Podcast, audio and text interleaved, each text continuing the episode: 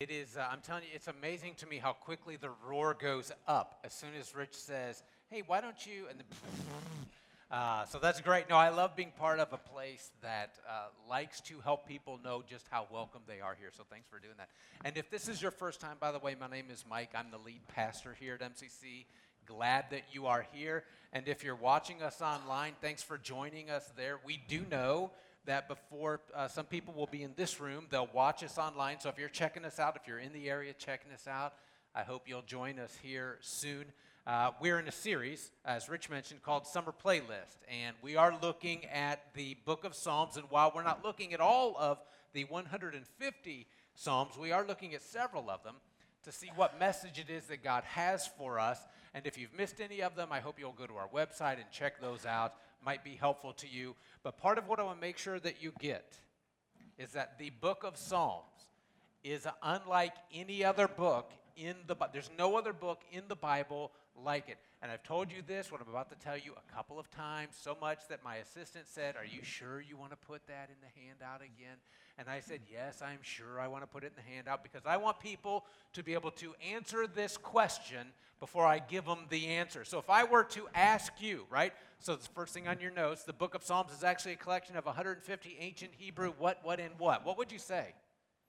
Songs, poems, and prayers. Right. Songs, poems, and prayers. They come from all different periods uh, of uh, the history of Israelites. So thank you for knowing it. Uh, by the way, so just for my own curiosity, uh, did anybody have those blanks filled in already? Did anybody already fill those? Anybody just want to make me feel good? Okay, thank you very much. Uh, at least for just wanting to make me feel good. Uh, so, and I, I, tell you that the reason this is so important that we know this, that we recognize this when we go into the book of Psalms, is we read poems and prayers and lyrics to music. We read those differently than, say, history or science or a Tom Clancy novel. We just read those differently. So here's something else that sets the book of Psalms apart. The Psalms are authored by more than seven different people, actually families and individuals. And so I, I don't, no other book has that uh, identifier either. So here's the spread on that. David, who was the greatest king Israel ever knew, ever knew, wrote 73 of them. So just almost half of them. Asaph, who was uh, him and his sons were ordained by David to be worship leaders. They wrote 12. The sons of Korah also led in worship. They wrote 11. He Man wrote one. so, does anybody else go to when you say He Man and the Masters of the Universe? Yeah, anybody else? Yeah, me either. Uh, so, uh, but he wrote one of them. Solomon, uh, David's son, king of Israel, uh, who is best known maybe for the book of Proverbs, Ecclesiastes, Song of Solomon. He wrote two of the Psalms. Moses, who wrote more words in your Bible than anybody else, wrote one. The first one, actually. Uh, Ethan the Ezrahite wrote one, and there are 49 of the Psalms that are not attributed to anyone. We don't know who wrote them. Uh, we may have some guesses on some of them, but, but by and large, they're not identified for us. Uh, and I just want to make sure you know that about this book that we're looking at. It's authored by a lot of different people. And there is a great resource. I want to make this available to you as well. There's a great resource uh, called the Bible Project. And if you, if you search for them online, they have an overview of every book in the Bible. Super helpful. I hope that, that you'll check that out, especially as we look, as we go on through the year, look at other books, other texts in the Bible. You can get a feel for what the overall a message of that book is. But if you have your Bible, today is Psalm 109. So turn to Psalm 109. There are notes on your handout that you might find helpful. If you have the YouVersion app, uh, you might find that helpful as well. Our notes are there with the blanks already filled in.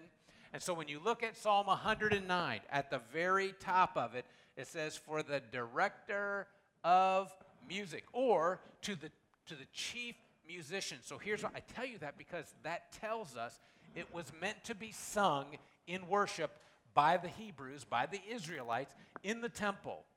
And I tell you that because I think it's fair to say that Psalm 109 is a prayer psalm that is not regularly used in worship today. As a matter of fact, it's not anyone's favorite. And my guess is it's a prayer that everyone in this room has wanted to pray at least once in their life. We don't like it, don't hear it in church, but we've probably all muttered it under our breath, is what I'm saying. So let's check this out. Let's see what David says. Uh, we're going to start at the beginning to kind of set the whole psalm up. My God, whom I praise, do not remain silent. For people who are wicked and deceitful have opened their mouths against me. They've spoken against me uh, with lying tongues and with words of hatred. They surround me. They attack me without cause. In return for my friendship, they accuse me, but I am a man of prayer. They repay me evil for good and hatred for my friendship. Now, I've told you before with each of these Psalms that they all point to an event in the history of the country or to an event in that individual's life. And we're not sure exactly what this is referring to in David's life. There are several events it could point toward. But what we know is that his enemies have attacked him verbally without cause. And so he tried to apply what Paul wrote in Romans 12 Do not take revenge, my dear friends, but leave room for God's wrath, for it is written, It is mine to avenge. I will repay, says the Lord. He tried to apply that, even though it wouldn't be written for several hundred years. Uh, but in return for his kindness, they accused him. So before we get too far into this, I want to make sure you get this underlying theme that's in this psalm. It's in your notes, this principle of life. Bad things happen to God's people. I want to make sure you get that because sometimes people have this misguided notion that is absolutely false. It is not true. Please hear that. This is not it is not true to say that once you become a follower of Jesus, all your problems go away. Life is all roses and unicorns and rainbows. That is not what happens when you become a follower of Jesus. Bad things still happen to God's people. It's a reality we need to not ignore. I'm going to give you at least three reasons in general why this happens in our lives, just very briefly. Sometimes Jesus followers make bad, sinful decisions. And sometimes when we, who are Jesus followers, make a bad decision or a sinful decision, it impacts just our lives. But sometimes it also impacts the lives of people uh, around us. But it's why in 1 John uh, chapter 1, so all the way at the end of the New Testament, 1 John 1, uh, verse 9, chapter 1, verse 9 says, If we, by the way, we is us, he's writing to the church. So if the church confesses our sins, God is faithful and just and will forgive us and purify us from all unrighteousness. If we will confess, doesn't listen, there may still be consequences. Forgiveness, instant. Consequences may go on. You may have to deal with them as an individual, your family may have to, other people may have been impacted by them. Number two, the second reason is non Jesus following people make decisions that affect our lives. And sometimes it happens innocently, and other times maliciously.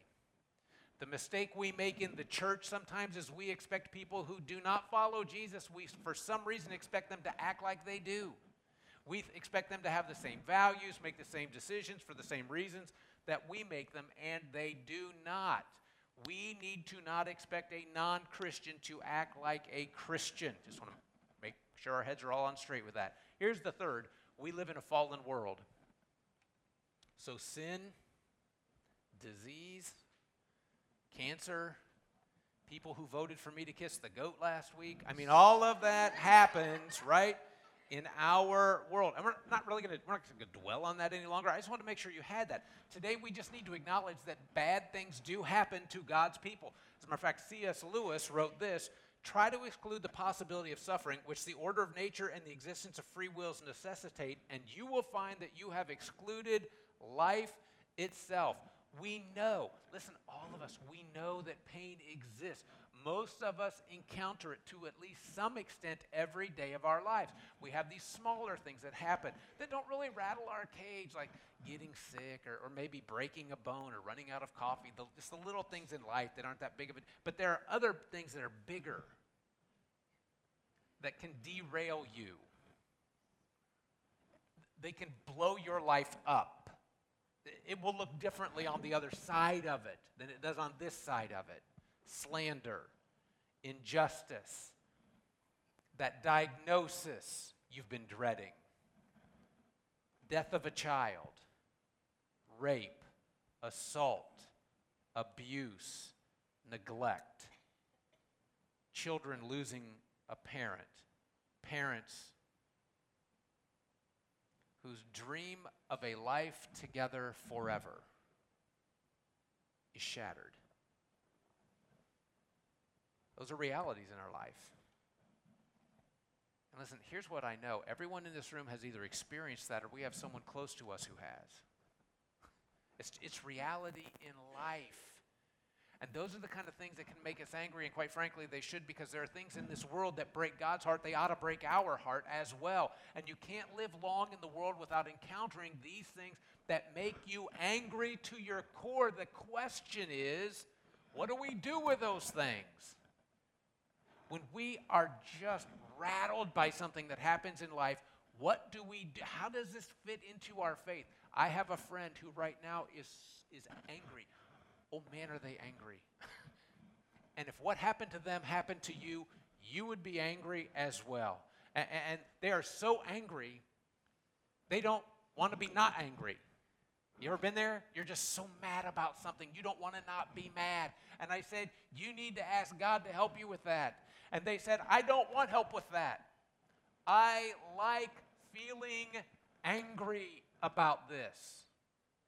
Do you know that feeling. Last year, Sandy and I were able to hear our son Joshua, who is a youth minister here in Dayton.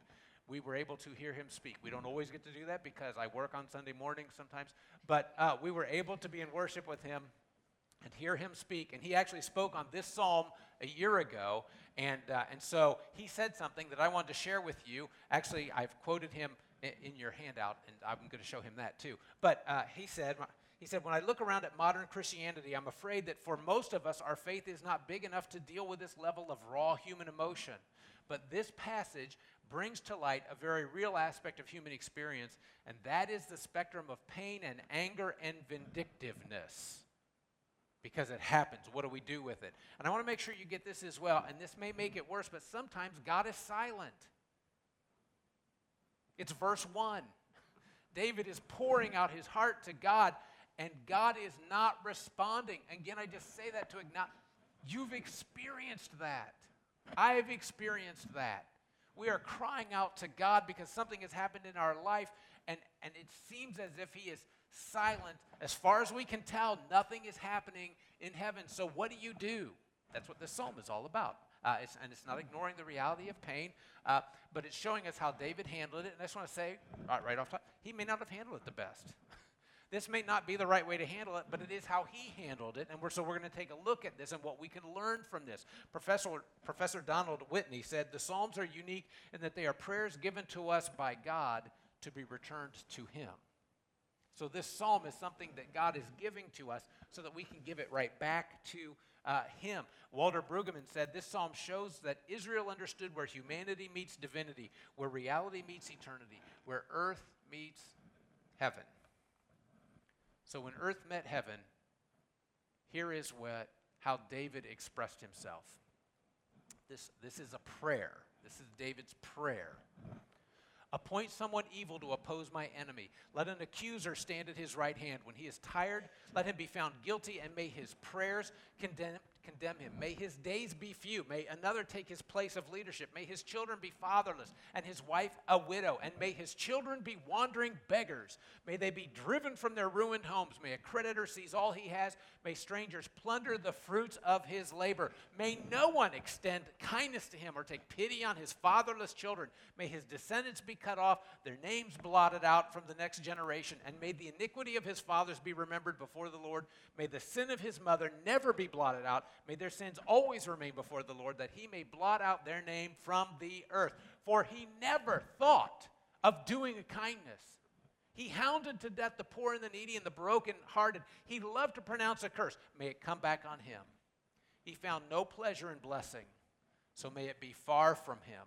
He wore cursing as his garment. It entered into his body like water, into his bones like oil. May it be like a cloak wrapped, around him, like a belt tied forever around him. May this be the Lord's payment to my accusers, to those who speak evil of me. So I just want to say that this is one of those. So that's really in the Bible, kind of passages. You know what I'm saying? Uh, but I want to make sure that you know it is in the Bible. This passage is one of what we call the imprecatory prayer, Psalms. If you've not heard of them, it's probably because this is not what you're going to read to your children before they go to bed at night, right? That's not what this is.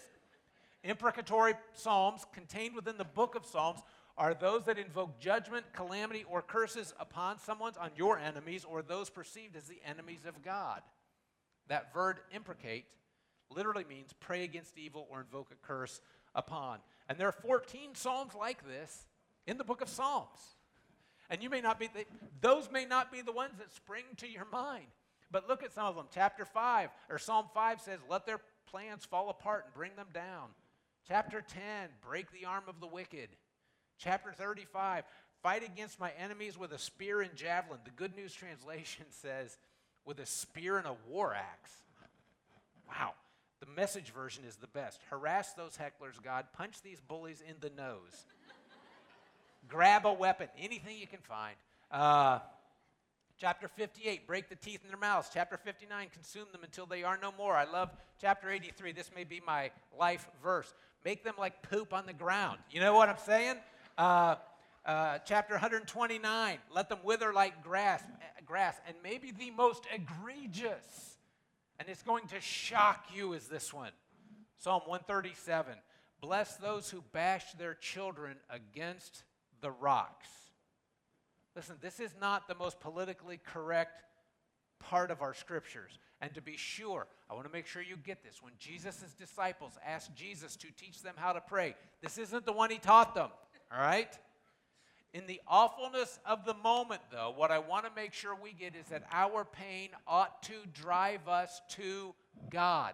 Our pain ought to drive us to him. Again, C.S. Lewis, this should be in your notes. Pain insists on being attended to. God whispers to us in our pleasures, He speaks to us in our conscience, but He shouts to us in our pain. It's His megaphone to rouse a deaf world. And this is exactly what's happening in this psalm. Verses 6 to 20 has some of, has the, you know, it's just that yucky language, right? That, that makes us think, well, then there's that, right? In the Bible, you know what I'm talking about when people respond this way. But David bookends this psalm by crying out to God. And in verse 4, David says, In return for my friendship, they accuse me. But you notice what he says? I am a man of prayer. David is taking his pain to God in prayer. So, on your notes, if you're filling those in, our response to pain needs to be prayer. Which, by the way, I'm not talking about some complicated formula, but the simple reality is that prayer is entering into the presence of God. That's what prayer is. It's when you come into his presence, and David's, David prays here. He's taking his pain and bringing it into the presence of God. But it's actually a little more telling than that. The Hebrew actually says, I am prayer. Most literally, I prayer, which reveals a state of being rather than an action. This isn't a, an, an action, an isolated act. David is doing something deeper than simply praying, please God, help the bad people stop, you know, being bad or be less bad or something. David is saying that his very being is prayer in this moment, similar to what Paul would write in the New Testament to the church in Thessalonica when he said, Pray continually. What David is doing, what Paul is saying, is that we are to live a life fully present before God the good, the bad, and the ugly. And so, men, it's like when we were dating our soon to be wives, listen, guys, we all know we can be the best versions of ourselves for a few hours, right? Uh, and then you put a gap of time where we can go back to being ourselves, and then another date, we got to be good again. We know that. Uh, I even remember being with Sandy and her family over holidays, and I found that I can string hours of being good together for long, you know, for a couple of days, if, if necessary. But once your bride moves in, you can no longer hide the fact that you leave the toilet seat up. Always. You never put it down, right? The dishes are always in the sink. For some reason, you don't know that the dishwasher is one foot over and two feet down. You can't figure that out for some reason, or that your clothes don't belong in the middle of the floor. But if this honesty, it's this honesty and this vulnerability that allows, right, guys, our new brides to fix us and clean us up. I mean, that is the honesty. In the same way, David's prayer, he's not hiding this part of his life. Rather, what he's doing is he's bringing it fully into the presence of God. And what we tend to do, and I'm assuming we, because I do this, is we tend to hide these parts of our lives from God because surely he doesn't want to know about them. Because surely he doesn't need to see this. He doesn't. He wants our church to look like the Bible. He wants our lives to look not like what they look like. And maybe nobody has ever told you this before. But yes, he does. He does want you to bring this before Him. He wants the yucky parts of your life because it's not until we bring our pain and our anger that they can be redeemed. If we hold on to them or pretend to hide them from God, they are only going to continue to hurt your heart and my heart. So look back at what you filled in. There was a blank left, and that's the word honest. Our response to pain needs to be honest prayer with God. This, this is what we were made for. To say that I am prayer is to make our lives what they were meant to be, fully bared before God. Listen, this is the first thing we learn in the Bible almost. It, you go all the way back to the beginning in the garden, Genesis chapter 2, and we read that Adam and his wife were both naked and they felt no shame. That's not merely a statement on nudity, it's a comment on our vulnerability and honesty before God. We were made to hide nothing from God. And then they sinned. And worse than that, what did they do? The moment they sinned, then what did they do? God came looking for them and they they hid. They tried to hide it. And my guess is you do that too. And I'm guessing that because sometimes foolishly I try to do that. As if God can't see what we've been up to, right? As if He ha- can't read our thoughts, as if He doesn't know the motives of our heart, like Scripture says He does.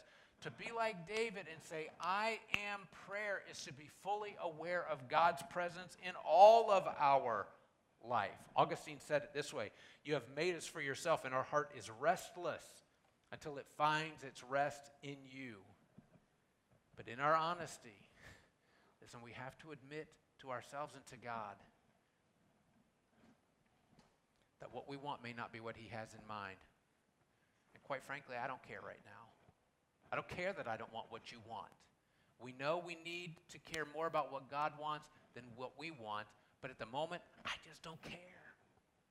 And in part, it's because we know the truth of what Martin Luther King Jr. said. We know we need to move that direction because darkness, right? Have you, have you heard that? He said, darkness cannot drive out darkness. Only light can do that. Hate cannot drive out hate. Only love can do that. We know that instinctively. But sometimes in the moment, that's not where we are, and we need to be honest. And while I believe it's best to be honest with God with where we are, what we need to do, what I think is best, is we need to get around to uh, asking God when we're in our pain, knowing that we need to ask Him for His best for me, for us, which may not be what David asked for. And it may not be what you asked for initially. But as Rich mentioned a moment ago, we need to be honest. It needs to, it needs to be what we want to get to. It's not where we are, and we don't want it right now, but we know it's where we need to get to. My friend that I mentioned earlier, who is angry and doesn't want to not be angry, right? Uh, I told them you need to talk to God to help you with that. And they said, I don't want help with that. I want to be angry. I like feeling this. I said, I know that it feels good, but it's hurting your heart, so be honest with God. If you don't ask God to help you with this, if you, if you don't want to ask God to help you with this, ask Him to help you want to want to ask Him to help you with this. If you don't want to ask Him for help. Ask Him to help you want to want to ask Him for help so that you can get there. And maybe that's where you are this morning, too. You, you don't even want to. And even now, you're not convinced, and that's okay. Be honest with God about where you are. But also know He wants, he wants more for you and what you're going to find out, and I know it's hard to believe right now if you're really angry, if you're in that place where you don't want to, what you're going to find out is that what he wants for you is better than what you want for you. Every time, all the time. So, to lead each of us to the next step, wherever you are, our praise team is going to come out and lead us in a song called Lord, I Need You. And you're about to sing these words. Lord, I come, I confess. Bowing here, I find my rest. And without you, I fall apart. You're the one that guides my heart. Without you, I fall apart. You're the one that guides my heart. And if that is you today, it is my prayer that you allow the Holy Spirit to stir your heart, to be honest with Him. And as you are being honest with Him, as you are able to move through that a little bit, to get to where you can ask Him for what He wants for you in your life. And so I'm going to pray, and then we're going to sing. God, we are grateful that you love us. You don't, you don't want us to pretend. You don't ask us to hide part of our life behind a Bible or a song or a prayer. You want our life the way it really is, lived out honestly before you. And there are parts of our lives, quite honestly, God, that are embarrassing, that, that, that you can't possibly, you can't possibly want to see this part of our life. And yet, Father, you've created us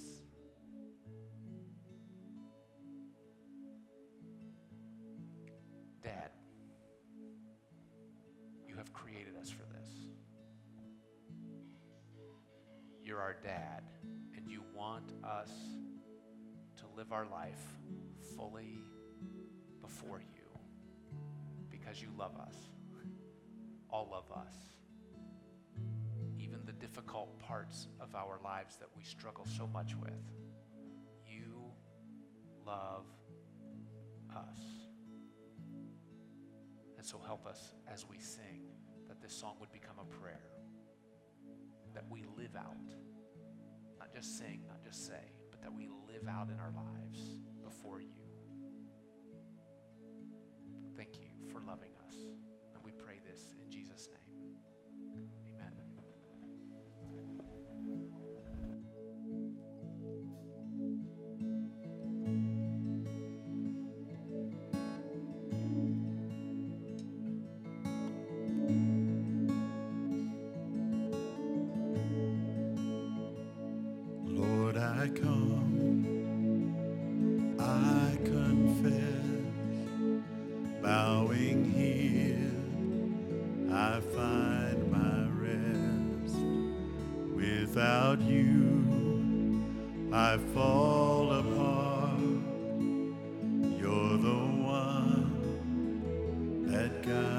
My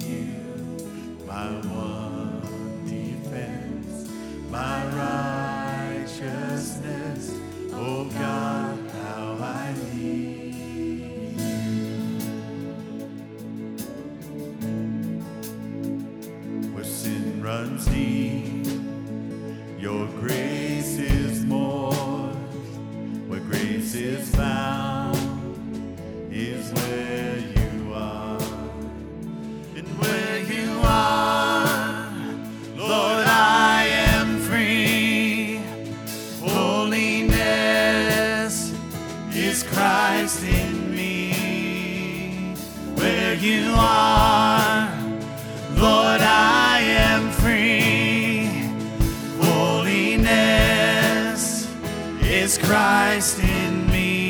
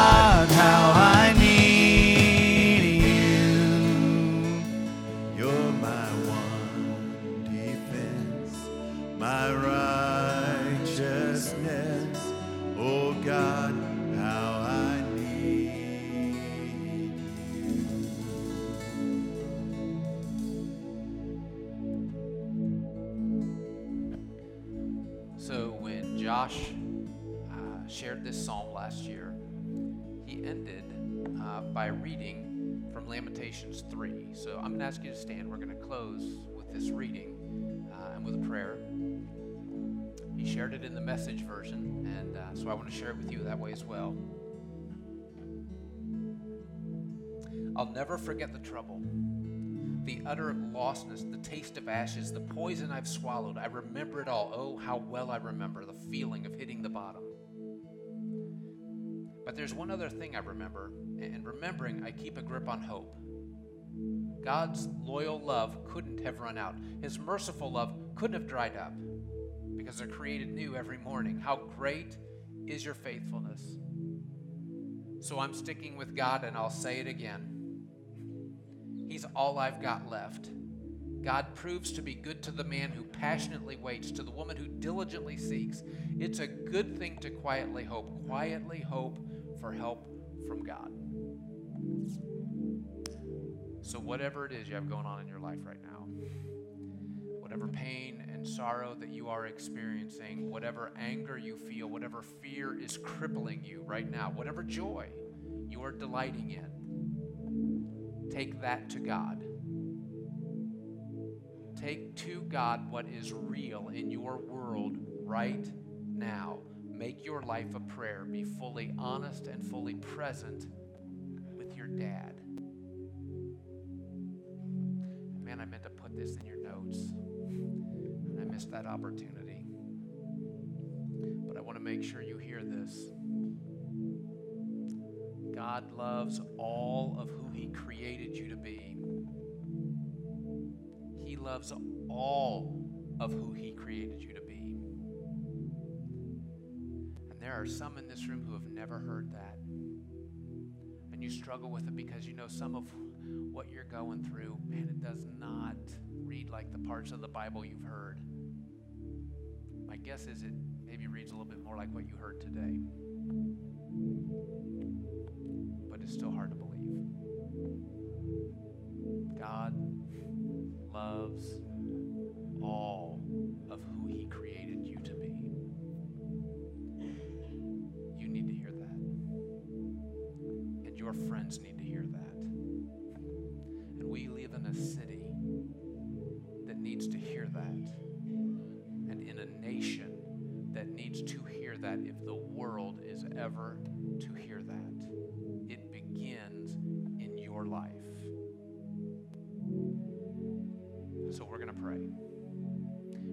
ourselves. And there's a family in our in our family here who is suffering a loss. One of the great ladies of our church uh, passed away this past week. She's 90 years old. She's one of those ladies who helped get us moving in the right direction around here. And so her services are this week. Uh, we're going to pray for Barb Preston, who has passed, and for her family uh, as part of our prayer. So, God, thank you for loving who we are, not loving the idea of who we can be or loving who you wish we were, but loving who we are. And God, we know that while you want us to be exactly who we are, no pretending, no fake outs,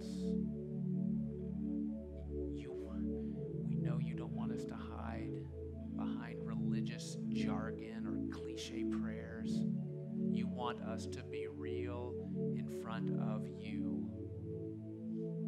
God, may we be. And in that realness, may we also admit to ourselves that we know you have something for us. If where we are we know isn't right, we know you've got someplace for us that is. And that you will help us get there because you love us.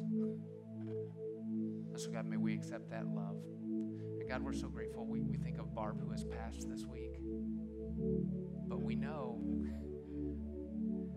as heavy as hearts can be over the loss of a mom, of a friend, of a grandma, what we also know is that she gets to be with you and that we get to see her again.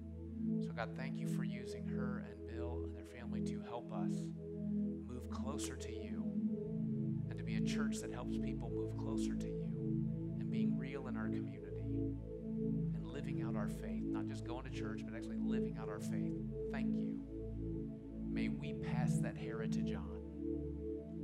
May we be a light for you in this community. We pray this through your son, Jesus. Amen. Thank you for being here today. And I hope this has helped you to be honest before God and to live that out. Your friends need to see that just as much as you need it. And if you need to talk to someone, you want to pray with someone, I'll be right down here uh, uh, as, as you leave. So thank you for being here. Have a great week.